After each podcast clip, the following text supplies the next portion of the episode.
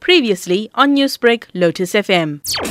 The search is still ongoing. Police are still searching for the uh, victims that drowned over the weekend in Bulwer. And the committee members are also helping, and the police officers from the local police station, as well as police officers from the search and rescue, they are also helping, and they are also doing constant patrols around the riverbanks to search for the missing victims. What were the circumstances that led to this incident? Yes, it is alleged that the two girls, aged 13 and 15, they uh, tried to cross the low level bridge, which was overflowing over the weekend due to the heavy rainfall that uh, took place over the weekend in the Bulwer area, and that's when they drowned.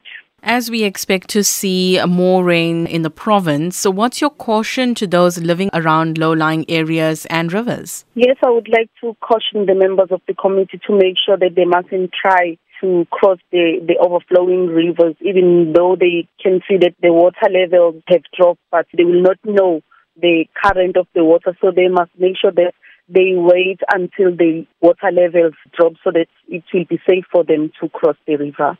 Newsbreak, Lotus FM, powered by SABC News.